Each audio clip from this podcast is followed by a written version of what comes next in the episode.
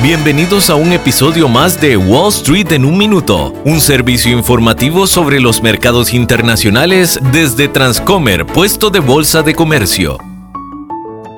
Hola, soy Arturo Londoño, corredor de bolsa de comercio. Disney reportó la semana pasada las ganancias de su último trimestre.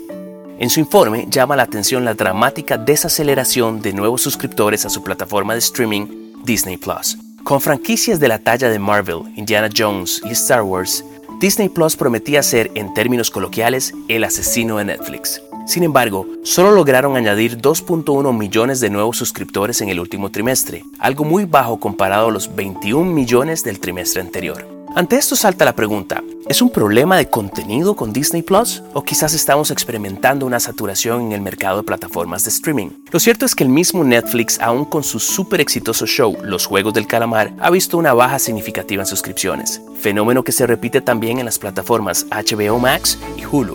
Parece que ya son demasiadas las opciones disponibles y pagarlas todas no es una alternativa para la mayoría de la población. Por lo tanto, estas plataformas van a tener cada vez mayor trabajo tratando de seducir a nuevos suscriptores.